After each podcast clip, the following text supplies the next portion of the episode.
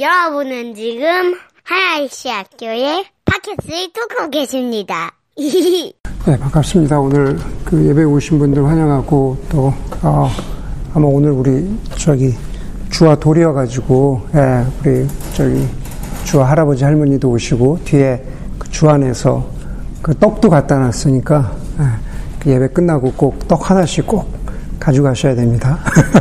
두 개 말고 가정당 하나씩. 예, 그래서 그 우리 또 예배 끝나고 같이 축하할 수 있으면 좋겠고 아마 우리 지금 성경자매도 온 것 같은데 그렇죠? 아마 저기 주원이 데려주러 데려다 주러 저기 갔나 봐요. 그래서 아이는 그 우리 주민이는 오진 않았지만 그 아이 낳고 처음 왔으니까 또 같이 예배 끝나고 어, 교제하시면 되겠습니다. 어, 오늘 그 저희가 그 하나님의 성전 그 네 번째 어, 말씀을 나누려고 합니다. 지난 세 번의 설교를 통해서 저희가 성전이라는 것은 에덴 동산이 성전의 역할을 하는데 그 에덴 동산이 하나님의 성전의 원형인데 에덴 동산은 생명을 주는 역할을 한다라는 첫 번째 말씀을 드렸고 두 번째 하나님의 성전에서는 그 예배와 소명의 자리가 확인되어야 된다라는 말씀을 드렸습니다. 그리고 에덴 동산을 떠난 공동체로서의 아담 이스라엘 백성들에게 주어진 것이 정결함, 깨끗함과 회개의 자리로서 성전의 역할을 한다라는 것을 지난주에 설교를 통해서 말씀을 나누었습니다. 그 말씀들은 제가 이미 나눈 대로 에덴 동산으로부터 시작해서 구약에서 말하는 성막과 성전을 주로 다루었습니다. 그렇죠? 이미 말씀드린 대로 성전으로서의 에덴 동산 그리고 출애굽한 이스라엘 백성들 가운데 임지하신 그 하나님을 보여주는 성막에 대해서 말씀을 드렸습니다. 여러분들이 잘 아시는 대로 성막과 성전은 이동할 수 있느냐 아니면 고정되어 있는 건축물이냐의 차이일 뿐이지 기본적으로 그 안에 구조는 같다라는 말씀을 드렸습니다. 이스라엘 백성들이 고정된 건축물로서 성전을 지은 것은 언제죠? 솔로몬 왕 때입니다. 그렇죠? 아버지인 다윗 왕이 나는 이렇게 아름다운 백향목 궁전에 있는데 하나님의 괴가 텐트 안에 성막 안에 있는 게 너무 죄송스러워서 성전을 짓겠다고 하지만 그러나 그 성전을 완성하는 것은 솔로몬 왕 때입니다. 여러분 건축물로서의 성전의 역사를 간단하게 말씀드리자면은 소위 이야기하는 솔로몬 왕의 성전, 솔로몬의 성전이 완성되고 세워진 것은 대략 BC 960년경이라고 보시면 됩니다. 한참 전이죠. 뭐 예수님 오시기 거의 천년 전입니다. 960년경에 솔로몬의 성전이 세워지는데 그때로부터 약 500년이 흐른 BC 586년에 586년에 어, 바빌론이 어, 예루살렘 유다를 침략했을 때 그때 그 솔로몬의 성전이 무너집니다. 그러고 나서 그러고 나서 70년 동안 어, 바빌론에서 포로 생활을 하던 사람들이 바빌론 그리고 우리가 흔히 성경에선 바사라 그러죠. 아, 아, 우리가 배운 바로 따르면 페르시아입니다. 페르시아 왕 고레스의 그 은혜로 말미암아서 다시 소수의 사람들이 예루살렘으로 다시 자신의 고향 땅으로 돌아오는데 그 돌아온 사람들이 다시 성전을 짓습니다. 그 새로운 성전을 500년 후에 솔로몬 그 성전이 무너지고 나서 그 그러고 나서 그 두 번째 성전을 짓는 그 역할을 주도적으로 하는 사람이 수룹바벨이어 수룹바벨이어서 보통 우리가 수룹바벨 성전이라고 그렇게 이야기는 하긴 하지만 사실 그 성전의 정확한 이름은 아닙니다. 이 성전은 500 BC 516년 정도에 완성이 됩니다. 그러고 나서 예수님이 태어나시기 한 17년에서 한 20년 전, 대략 BC 20년이라고 보죠. 어, 오늘 뭐 그것을 다 다루진 않겠지만, 어, 우리가 흔히 알기로 예수님이 태어나신 때부터 AD 어, 1년 뭐 이렇게 시작을 하지만 실제로 예수님이 태어나신 시기는 한 BC 3년, 4년으로 보는 게 어, 정확한 그 역사가들의 해석입니다. 어쨌든 간에 예수님이 태, 그렇기 때문에 예수님이 태어나시기 전 아, 한, 한 17년에서부터 20년 되던 때부터 그 수르바벨의 성전을 보수하기 시작합니다. 보수하는 게 오랫동안 이어지는데 비록 그 성전을 잘 보수하는 게 어, 이루어졌지만 그러나 그 성전도 AD 70년에 로마가 어, 예루살렘을 침략했을 때 무너지고 맙니다. 그때 무너지고 말아요. 그러니까 솔로몬의 성전도 세워진 지 500년 만에 무너졌고 그리고 수르바벨이 세웠지만은 그 성전도 결국에는 어, 무너져 버리고 그냥 남은 것이 아무것도 어, 없게 된다라는 겁니다. 어, 별로 재미 없으시죠? 네. 여러분 이 성전의 건축과 파괴 그리고 재건축에서 먼저 우리가 생각해야 될 게 두 가지입니다. 첫 번째는 뭐냐면은 성전이라는 것은 하나님의 임재를 상징하지만 말 그대로 상징이라는 겁니다.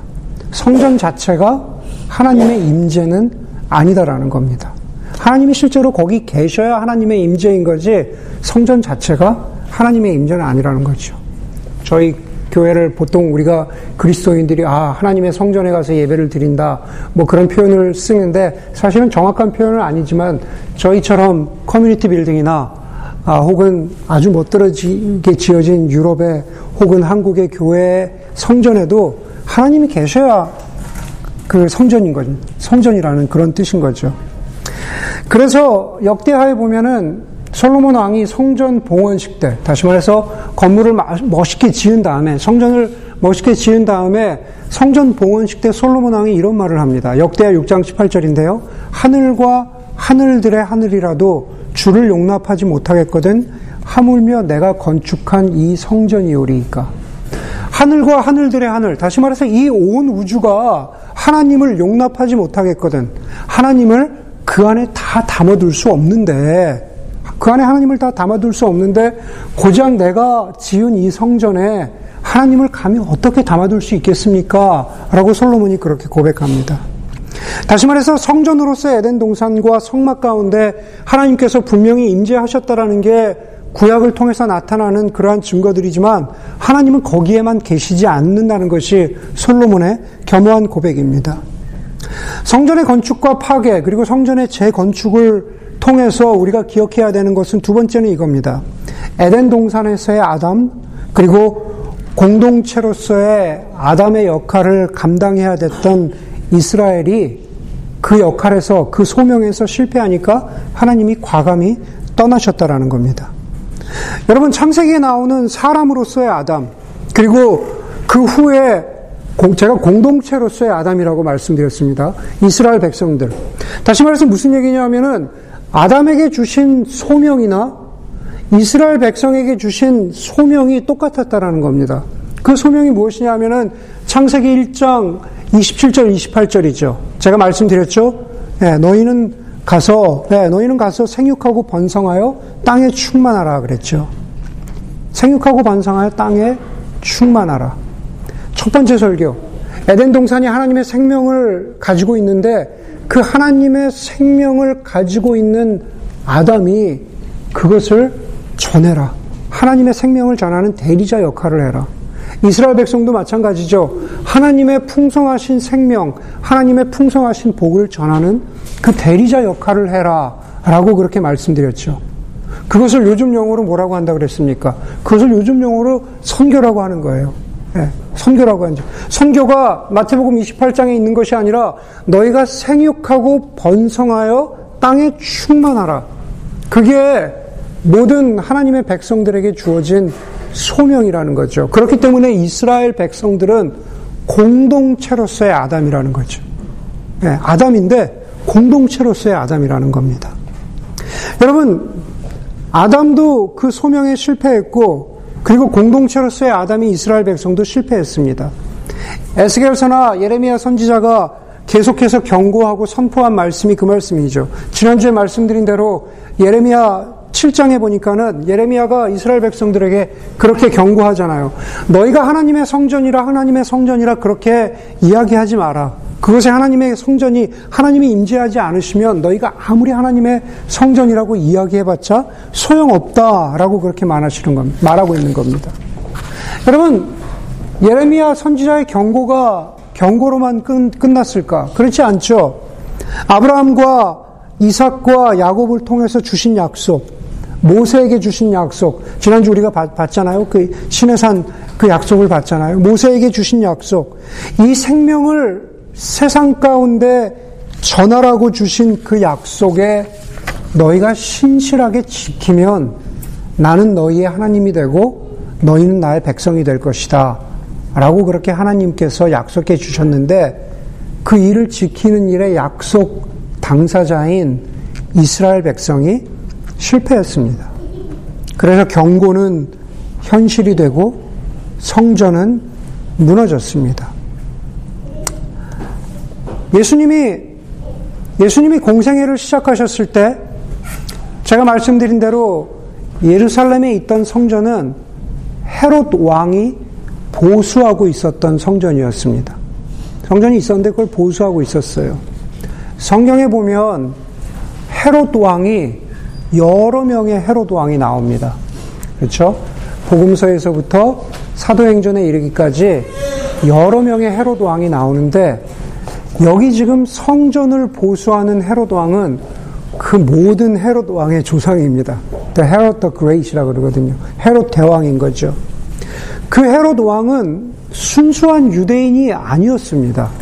사마리아의 피가 섞인 그러한 사람이었습니다. 그랬기 때문에 유대인들의 환심을 사려고 하는 목적도 있었고 정치적인 목적도 있었는데 그래서 성전을 보수하고 있었던 겁니다. 그런데 그 성전도 제가 이미 말씀드린 대로 AD 70년에 로마 침략 때 무너지고 마는 거죠. 건물로서의 성전 이전에 성전은 하나님의 임재와 하나님의 약속이 확인되는 곳인데 이미 이스라엘 백성들은 예수님이 오시기도 훨씬 전에 이미 그 하나님의 약속을 지켜나가는 일에 실패했다라는 거죠. 여러분, 이 설교는 이번 우리가 여섯 번 동안 설교를 나누게 되는데 성전은 이 설교는 성전이라는 키워드를 통해서 성경을 이렇게 한번 쭉 관통해 나가는 시리즈입니다. 그래서 이미 설교 초반부에 말씀드렸지만 어, 에덴에서의 아담과 그리고 공동체로서의 아담이라고 하는 이스라엘 백성의 실패를 기억하는 게 되게 중요합니다. 에덴 동산에서의 아담 실패했습니다. 공동체로서의 아, 아담인 이스라엘 백성도 실패했습니다. 그러면 생육하고 번성하라고 하는 하나님의 생명을 나누는 그 소명을 과연 누가 완성할까요? 과연 누가 완성할까요? 성전도 이미 무너졌는데 그걸 과연 누가 완성할까요? 성경에서는 창세기의 첫째 아담에 비유하여서 예수님을 두 번째 아담이라고 합니다. 그리고 민족으로서의 이스라엘 백성이 공동체 아담으로서 하나님의 소명을 이루어가는 일에 실패했다면 두 번째 하나님의 백성은 바로 교회라는 거죠. 교회 공동체, 그리스도를 믿는 하나님의 백성들이 두 번째 공동체로서의 아담의 역할을 한다라는 겁니다. 첫 아담과 첫 하나님의 백성들이 실패한 그 소명을 두 번째 아담이신 예수 그리스도와 그 예수 그리스도를 믿고 따르는 하나님의 백성, 교회가 생육하고 번성하여 땅에 충만하라고 하는 그 사명을 이루어가는 두 번째 존재들이라는 것을 우리가 이번 설교를 통해서 기억해야 합니다. 그런데 그 중심의 키워드에 성전이 있다라는 거죠. 과연 성전은 어디에 있을까? 성전은 어디에 있을까? 성경에 보면 특별히 복음서에 보면 이제 구약을 끝내고 신약으로 들어왔는데 복음서에 보면은 예수님이 성전과 관련해서 있었던 여러 가지 사건들이 있습니다. 오늘 성경 말씀을 다 읽지 않았지만 마가복음 11장에 보면 성전과 관련된 두 가지 중요한 사건이 나옵니다.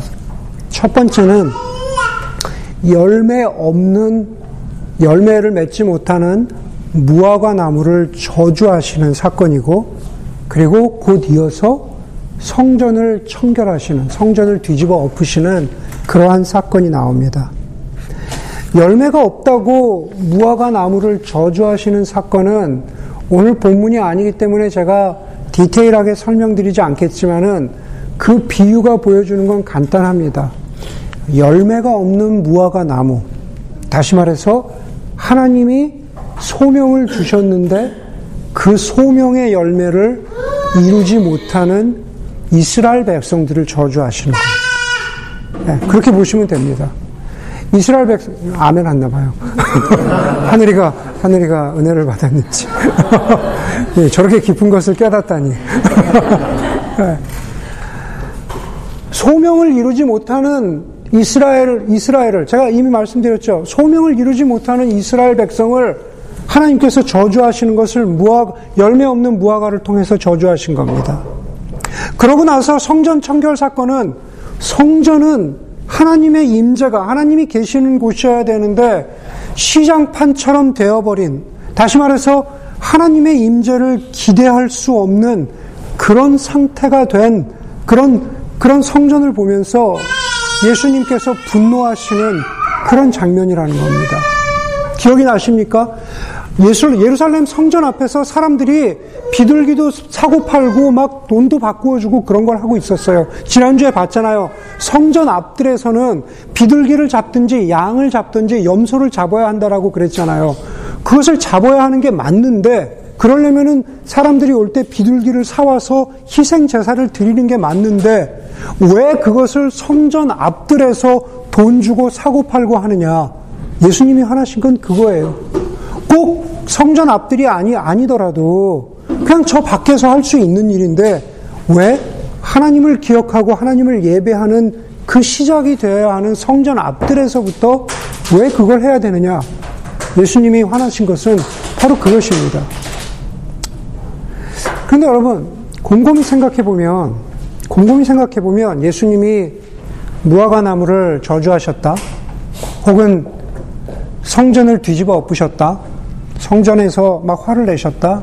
이것은 꼭 예수님 아니시더라도 조금 의식 있는 그 당시의 랍비라면, 그렇죠? 혹은 선지자 역할을 하든 뭔가 목소리를 내는 사람이라면 꼭 예수님 아니어도 할 수 있는 일이 아니었나라는 생각을 해봅니다. 그렇잖아요. 어떤 종교에, 어떤 종교에서든지 그렇잖아요. 선지자 역할을 하는 사람들이 있잖아요. 정말로 예수님이 그 두 가지 사건을 통해서 부각되는 것은 무엇이냐 하면은 성전과 관련해서 자기 자신에 대해서 하신 말씀이에요. 예. 성전과 관련하여 자기 자신에 대해서 하신 말씀. 똑같은 기록을 하고 있는 요한복음 2장의 성전 청결 사건에 보면은 예수님이 뭐라 그러시냐 하면은 성전은 내 아버지의 집이라고 그렇게 말씀하십니다. 예, 성전은 내 아버지의 집이다. 그리고 마태복음 12장 6절에 보면은 예수님의 제자들이 안식일에 밀 이삭을 잘라 먹는 것을 두고 바리새파 사람들이 왜 안식일에 그런 일을 하느냐라고 예수님의 제자들을 갖다가 막 비난하니까 예수님이 뭐라 그러십니까? 자기 자신에 대해서 성전보다 더 큰 이가 여기에 있다. 자기 자신에 대해서 가리키시는 거죠. 내가 성전보다 더큰 이다. 큰 사람이다. 그렇게 말씀하십니다. 다시 말해서 안식일 논쟁보다 성전 청결보다 무화과 저주보다도 당시 바리새파 사람들, 서기관들, 제사장들을 화나게 한 것은 예수님의 자기 주장이라는 거죠. 성전은 내 아버지의 집이다. 나는 성전보다 더 크다. 바로 그 예수님의 그 선포가 그 당시에 바리새파나 서기관 제사장들이 보기에는 신성 모독적인 야외 하나님, 여호와 하나님을 모욕하는 듯한 그러한 것으로 받아들여졌다라는 겁니다. 예. 여러분 예수님이 성전보다 더 크다. 예수님이 성전은 내 아버지의 집이다. 라고 말씀하신 것은 과연 어떤 의미일까? 예수님의 말씀을 듣고 있었던 유대 백성들은 이미 솔로몬의 성전이 무너진 것도 알았고 수르바벨이 성전을 지은 것도 알았고 그리고 순수 혈통이 아닌 헤롯 대왕이 이 성전을 보수하고 보수하겠노라고 이렇게 난리를 치고 있는 것도 알았어요. 네. 어떤 것 하나 마음에 들지 않는 그러한 상황인데 그 상황에서 더 마음에 들지 않는 것은 젊은 목수 출신 예수가 나타나서 아, 가장 마음에 들지 않는 말을 하는 거죠. 성전은 내 아버지의 집이다. 나는 성전보다 더 크다. 과연 그게 무슨 뜻이냐라는 겁니다. 오늘 본문인 요한복음 1장 14절에 보니까는 말씀이 육신이 되어 우리 가운데 사셨다. 우리는 그의 영광을 보았다. 그것은 아버지께서 주신 외아들의 영광이었다. 그는 은혜와 진리가 충만하였다. 그럽니다. 여러분, 말씀이 육신이 되어 우리 가운데 사셨다라고 했을 때 그 말씀은 예수 그리스도를 말하는 거죠. 그렇죠? 예수 그리스도는 하나님이시고 그리고 성부 하나님과 더불어서 태초부터 계시던 성자 하나님이십니다. 요한복음 1, 1장 1절과 3절에 보면은 태초의 말씀이 다시 말해서 태초에 예수님이 계셨다. 그 말씀은 하나님과 함께 계셨다. 그리고 그 말씀은 하나님이셨다. 모든 것이 말씀으로 말미암아 창조되었다. 그럽니다. 예수님은 하나님이셨어요. 그런데 그 말씀이 오늘 1장 14절에 보니까는 그 말씀이 육신이 되어 우리 가운데 사셨다 그럽니다. 다른 번역에 보면 우리 가운데 거하셨다 그러죠. 영어 성경으로 보면 indwelling 그럽니다. 여러분 말씀이 육신이 되, 셔서 우리 가운데 거하셨다라고 하는 그 거하심의 단어는 저와 여러분들이 성경 공부나 설교를 통해서 잘 아는 대로 indwelling, 스키나오라는 헬라어 단어입니다. 스키나오라고 하는 헬라어 단어의 명사용이 스킨의 구약의 성막입니다. 스킨의 성막입니다. 다시 말해서 말씀이 육신이 되어 우리 가운데 거하셨다라는 것은 말씀이신 예수 그리스도께서 이 땅 가운데, 이 세상 가운데 거룩한 성막을 치셨다. 하나님의 임재로 임하셨다. 무엇을요? 인간의 몸으로. 인간의 몸으로 이 땅 가운데 하나님의 거룩한 스킨에 성막을 치셨다라는 그런 뜻입니다. 그리고 더 중요한 것은 1장 14절에 보니까 그 인간이신 예수 그리스도, 우리 가운데 스킨에 그 성막을 치신 예수 그리스도께서 우리 가운데 계시는데 그 안에 뭐가 있다고요? 우리는 바로 그 예수 안에서 하나님 아버지의 영광을 봅니다. 1장 14절에 그러잖아요. 우리가 그 안에서, 예수 안에서 하나님 아버지의 영광을 봅니다. 그렇게 말합니다. 마치 지성소에 하나님의 영광이 임한 것처럼 우리는 예수 그리스도의 이 땅 가운데 사신 그 예수 그리스도의 삶을 통해서 우리는 하나님의 영광을 봅니다. 그렇게 요한이 기록하고 있는 겁니다. 여러분, 바리세파나 서기관이나 제사장들이 예수님에 대하여 분노했던 것, 그것은 어쩌면 당연하죠. 예수님의 그 존재에 대해서 알지 못했기 때문에. 그러나 예수님은 그 사람들이 생각하는 대로, 혹 지금 유대교가 생각하는 대로 라피나 선지자가 아닙니다. 예수님은 하나님이셨고, 육신의 몸을 입으셨어도 그 안에 하나님의 영광이 임했습니다. 성전은 내 아버지의 집이다? 그런 면에서 당연하죠. 나는 성전보다 크다? 그런 예수님의 자기 선표 어쩌면 당연한 것입니다. 예수님은 성전 안에 제한될 수 없는 크신 하나님, 그분 자체이십니다. 그래서 성전은 하나님 아버지의 집이기도 하지만 성전은 성부 하나님, 야외 하나님의 집이기도 하지만 성자 하나님, 예수님 자신의 집이기도 하다라는 겁니다. 어려울 수 있지만 괜찮습니다. 예, 이번 주부터 제가 설교 본문을 보내드릴 거기 때문에 여러분들의 열화와 같은 열화와 같은 성원에 특별히 우리 수찬 형제의 열화와 같은 성원에 힘입어서 예, 설교 본문을 그대로 보내드릴 테니까 어려우면 다시 찬찬히 읽어보시면 예, 읽어보시면 됩니다. 여러분 그런데 말씀이신 성자 하나님께서 인간으로 우리 가운데 오셨지만 그 예수님이 자신의 영광, 다시 말해서 하나님의 영광을 보여주시는 통로는 다름 아닌 말씀이죠. 하나님의 영광을 보여주시는 그 수단, 그 통로가 바로 말씀이라는 겁니다. 여러분, 제가 지금 여러분들에게 말을 하고 있습니다. 그렇죠? 지금 이렇게 설교도 하고 있고, 그리고 성경 공부를 통해서 또, 또 말을 합니다. 그렇죠? 어, 제가 하는 말이 그렇게 어떤 경우에 이제 통찰력 있는 메시지는 아닐지라도 그렇게 또 사기는 아닐 겁니다. 네, 그렇게 믿으시면 될 것 같아요. 네. 여러분, 제가 또 성경 공부나 설교 위에 여러 가지 말을 합니다. 목사님, 요세미티 가면 어디 가야 돼요?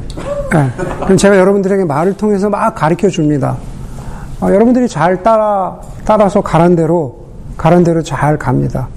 어, 제가 가란 대로 잘 가는 대표적인 형제, 우리 의종 형제. 가는 대로 막 갔어요. 네. 여러분, 제 말대로 하면은 요세미티 가서 그렇게 낭패 보지 않습니다. 여러분, 어떤 사람들이 결혼 생활에 대해서 저한테, 뭐 저희 부부에게 상담을 합니다. 그렇죠? 제가 살면서 경험하고 제가 시행착오를 거쳤, 거쳤던 것, 혹은 성경에서 말하고 있는 결혼 생활에 대해서 이렇게 살라고 가르치는 것, 제가 가이드합니다. 그렇게 살아야겠다라고 예, 공감을 합니다. 그런데 여러분, 제가 이렇게 설교하고 가르치고 말한 대로 그렇게 살지 못하는 이중적인 인간이라는 게 나중에 드러났다라고 한번 생각을 해봅시다. 제가 알고 보니까 집에 가서 아내도 때리고 예, 폭언도 하고 하는 그러한 파렴치한 인간이라고 칩시다. 그러면 여러분들의 반응이 어떨까요? 아마 크게 두 가지일 겁니다. 아마 여러분들 가운데는 제가 했던 말을 목사님 저런 분이었어 그러면서 제 인격과 더불어서 제 말까지 다 버리거나 아니면은 목사님 저런 사람이었어 하면서 제 인격에는 실망해도 말은 기억하거나 그 두 가지로 아마 크게 나누어질 것 같아요. 음. 여러분, 저는 지금 무슨 어떤 인간의 이중성이나 인간의 약함에, 악함에 대해서 말하려고 하는 게 아닙니다. 제가 말하려고 하는 것은 예수님에 대한 겁니다. 네. 말씀이신 예수님은 육신이 되셔서 인간으로 이 땅 가운데 오셨고, 그리고 그 말씀이신 예수님은 여전히 말씀을 통해서 우리에게 하나님의 영광을 드러내신다고 했습니다. 예수님은 그 말하시는 것과 그 존재가 완전히 일치되신 하나님이시라는 거죠. 우리가 에베소서 서신서에서 사도 바울이 너희는 예수 그리스도의 장성한 분량에까지 이르라 라고 말씀하시는 것. 예수 그리스도를 닮아가라고 하는 것은 다른 것이 아니라 예수 그리스도는 그 말과 그 인격과 그 성품에서 온전했다라는 것을 보여주는 그런 하나의 증거라는 겁니다.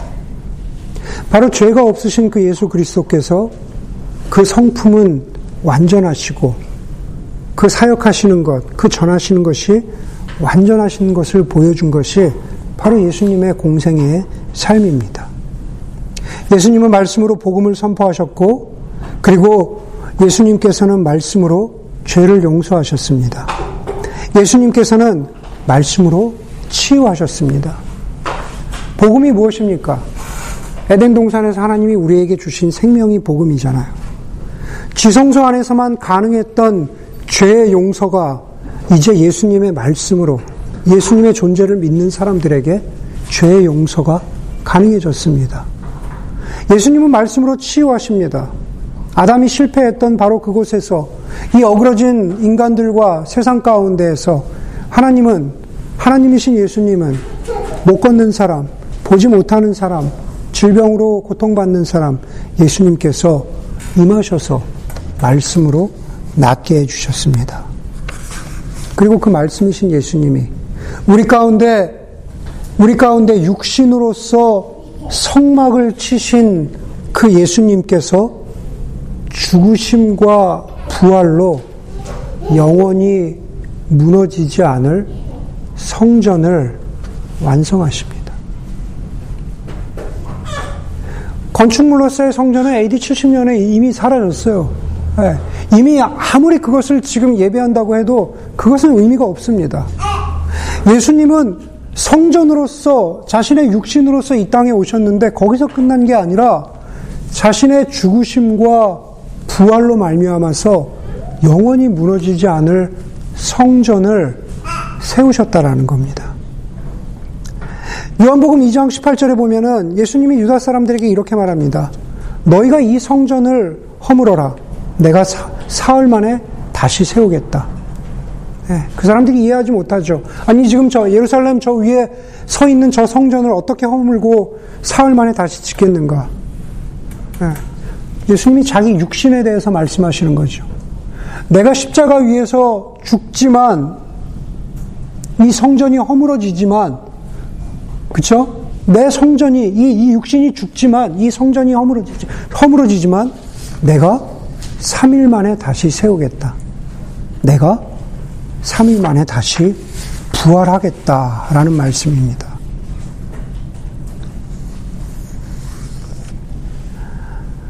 여러분, 옛날 성전에서는, 옛날 성전, 솔로몬의 성전, 수르바벨의 성전, 아니 예수님 당시에 세워져 있던 성전에서는 거듭 말씀드리지만 이스라엘 백성들만을 하나님의 선택된 백성으로 인정했습니다.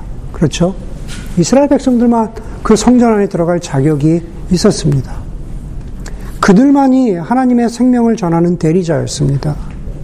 그런데 예수님께서 십자가에서 죽으실 때 성전의 휘장이 위에서부터 아래로 찢어졌다, 찢어졌다고 하잖아요. 그렇죠? 그런데 그 말씀 우리가 잘 아는데 새로운 성전과 관련해서는 우리가 한 가지 더 기억해야 될 게 있습니다. 그 성전의 휘장에는 쉽게 얘기해서 커튼이죠. 그 커튼에는 별로 가득한 하늘이 수놓아져 있었어요. 별을 상징하는 하늘을 상징하는 그 우주를 상징하는 별들이 그 커튼에 수놓아져 있었습니다. 여러분, 성전의 휘장이 찢어졌다라는 것은 바로 옛날 성전이 무너졌다.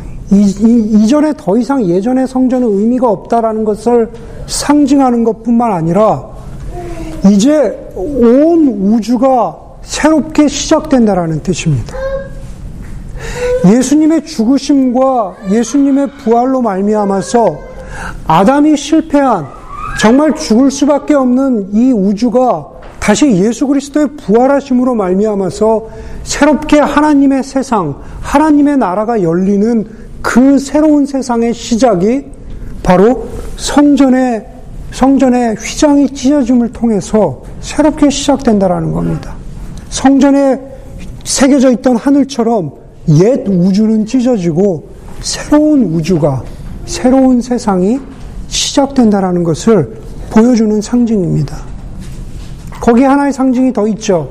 예수님이 죽으실 때 땅에서는 어떤 일이 일어납니까? 땅이 진동하고 바위가 터지고 그리고 무덤들이 열려서 죽은 사람들이 일어났다 그럽니다. 하늘이 찢어지고 땅이 진동하고 터지는 것.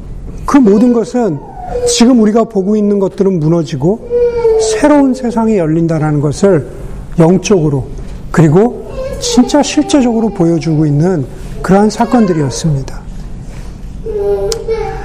여러분, 그런 의미에서 보자면 저와 여러분들은 어떤 사람들입니까? 저와 여러분들, 아마 여기서 예배 드리고 있는 대부분의 사람들, 우리는 어떤 존재들일까? 오늘 예배를 시작하면서 읽었지만 히브리서 말씀 가운데 그러므로 형제자매 여러분 우리는 예수의 피를 힘입어서 담대하게 지성소에 들어가게 되었습니다. 예수께서는 휘장을 뚫고 다시 말해서 휘장을 찢고 우리에게 새로운 살 길을 열어 주셨습니다. 그러잖아요. 예수께서 휘장을 찢으셔서 우리에게 새로운 생명, 새로운 회개, 그리고 새로운 소명을 주시고 그리고 무엇보다도 우리에게 새로운 세상, 하나님의 나라로 들어갈 수 있는 길을 열어 주셨다라는 겁니다. 그게 히브리서에서 말하는 예수 그리스도께서 우리에게 새로운 살 길을 열어 주셨습니다. 라는 것의 뜻이라는 거죠. 구약의 제사장, 지성소에는 대제사장만 들어갈 수 있었는데, 이제는 그렇지 않다라는 겁니다. 우리 모두가, 우리는 육신으로서 이스라엘 사람이 아님에도 불구하고, 우리 모두가 예수 그리스도의 피를 힘입어서 우리가 하나님의 성소에 들어가고 생명을 누릴 자격을 얻었다라는 겁니다. 유명한 철학자인 로제 가로디라는 사람이 나사렛 예수에 대해서 이런 말을 남겼다고 합니다. 나는 이 사람에 대해서 아는 것이 많지 않다. 그러나 분명히 아는 것은 그의 전생애가, 예수의 전생애가 인간이란 누구든지 언제나 새로운 미래를 시작할 수 있다는 이 한 가지 메시지를 전한다는 사실이다. 여러분, 저와 여러분이 어쩌면 예수에 대해서 많은 것을 몰라도 될지 모르겠습니다. 그러나 중요한 것은 예수의 전생애가 우리 가운데 성막을 치셨고, 그리고 그것으로 끝난 것이 아니라 우리 가운데에서 완전히 무너지지 않을 새로운 성전을 열어주신 성전 자체이신 예수 그리스도께서 누구든지 예수 그리스도 안으로 들어가면 그 안에서 그 안에서 새로운 미래를 시작할 수 있다는 한 가지 메시지를 끊임없이 전하신 것이 그것이 예수의 삶이고 그것이 기독교라는 것을 우리가 기억해야 된다는 겁니다. 여러분, 오늘 설교의 제목이 새로운 성전이신 예수입니다. 제가 여러분들에게 묻고 싶은 것도 동일합니다. 여러분들은 정말로 성전이라고 하기에는 보잘 것 없는 주일 이 예배 장소에 나와 있지만은 그것이 중요한 것이 아니라 정말로 새로운 성전이신 예수 그리스도를 통해서 하나님이 에덴 동산에서 아담에게 약속하신 아담에게 허락하신 그 영원한 생명을 누리고 있는지 성전이신 예수 그리스도를 통해서 히브리서 말씀처럼 언제나 담대하게 하나님의 은혜 앞으로 나아가서 그 은혜를 누리는 삶을 살고 있는지. 아니 정말로 성전이신 예수께서 성전의 휘장을 찢으신 것처럼 하나님이 약속하신 새로운 세상, 새로운 우주, 하나님의 나라를 기대하고 소망하는 그러한 마음을 가지고 그러한 믿음을 가지고 살아가고 있는지. 정말로 바라기는 그 생명과 그 은혜와 그 소망이 정말로 새로운 성전 대신 예수 가운데 살아가는 여러분들 가운데 있기를 주의 이름으로 간절히 소원합니다. 전 함께 여러분들 조용히 말씀을 기억하면서 또 여러분들이 참여하신 성찬을 기억하면서 함께 기도할 수 있으면 좋겠습니다. 어, 예 성전은 무너지고 예수 그리스도께서 우리 안에 육신으로 또 성전으로 임하셨습니다. 그분은 성전보다 더 크신이고 성전에 담을 수 없는 하나님이십니다. 그 하나님께서 성전의 휘장을 찢듯이 자신의 몸을 찢어서 우리에게 영원한 생명, 또 새로운 세상을 허락하여 주셨습니다. 나는 그 예수의 어, 하나님 되심과 동행하는 그러한 삶을 살고 있는지 나는 참으로 성전 대신 예수 그리스도께 아, 늘 들어가 그 은혜에 의지하여 살아가는 삶을 살고 있는지 아니면은 여전히 나의 욕심과 내 하고자 하는 것과 하나님의 복을 바라는 그러한 갈등 사이에서 여전히 영적으로 방황하고 있지는 않은지 우리 자신을 돌아보면서 하나님 어, 성전 대신 예수 그리스도께로 거리낌 없이 들어가 나에게 새로운 살 길을 보여주신 그 예수님의 그 생명의 길을 쫓아가는 그러한 삶이 되기를 소원합니다. 그렇게 한번 기도할 수 있으면 좋겠습니다. 기도하겠습니다.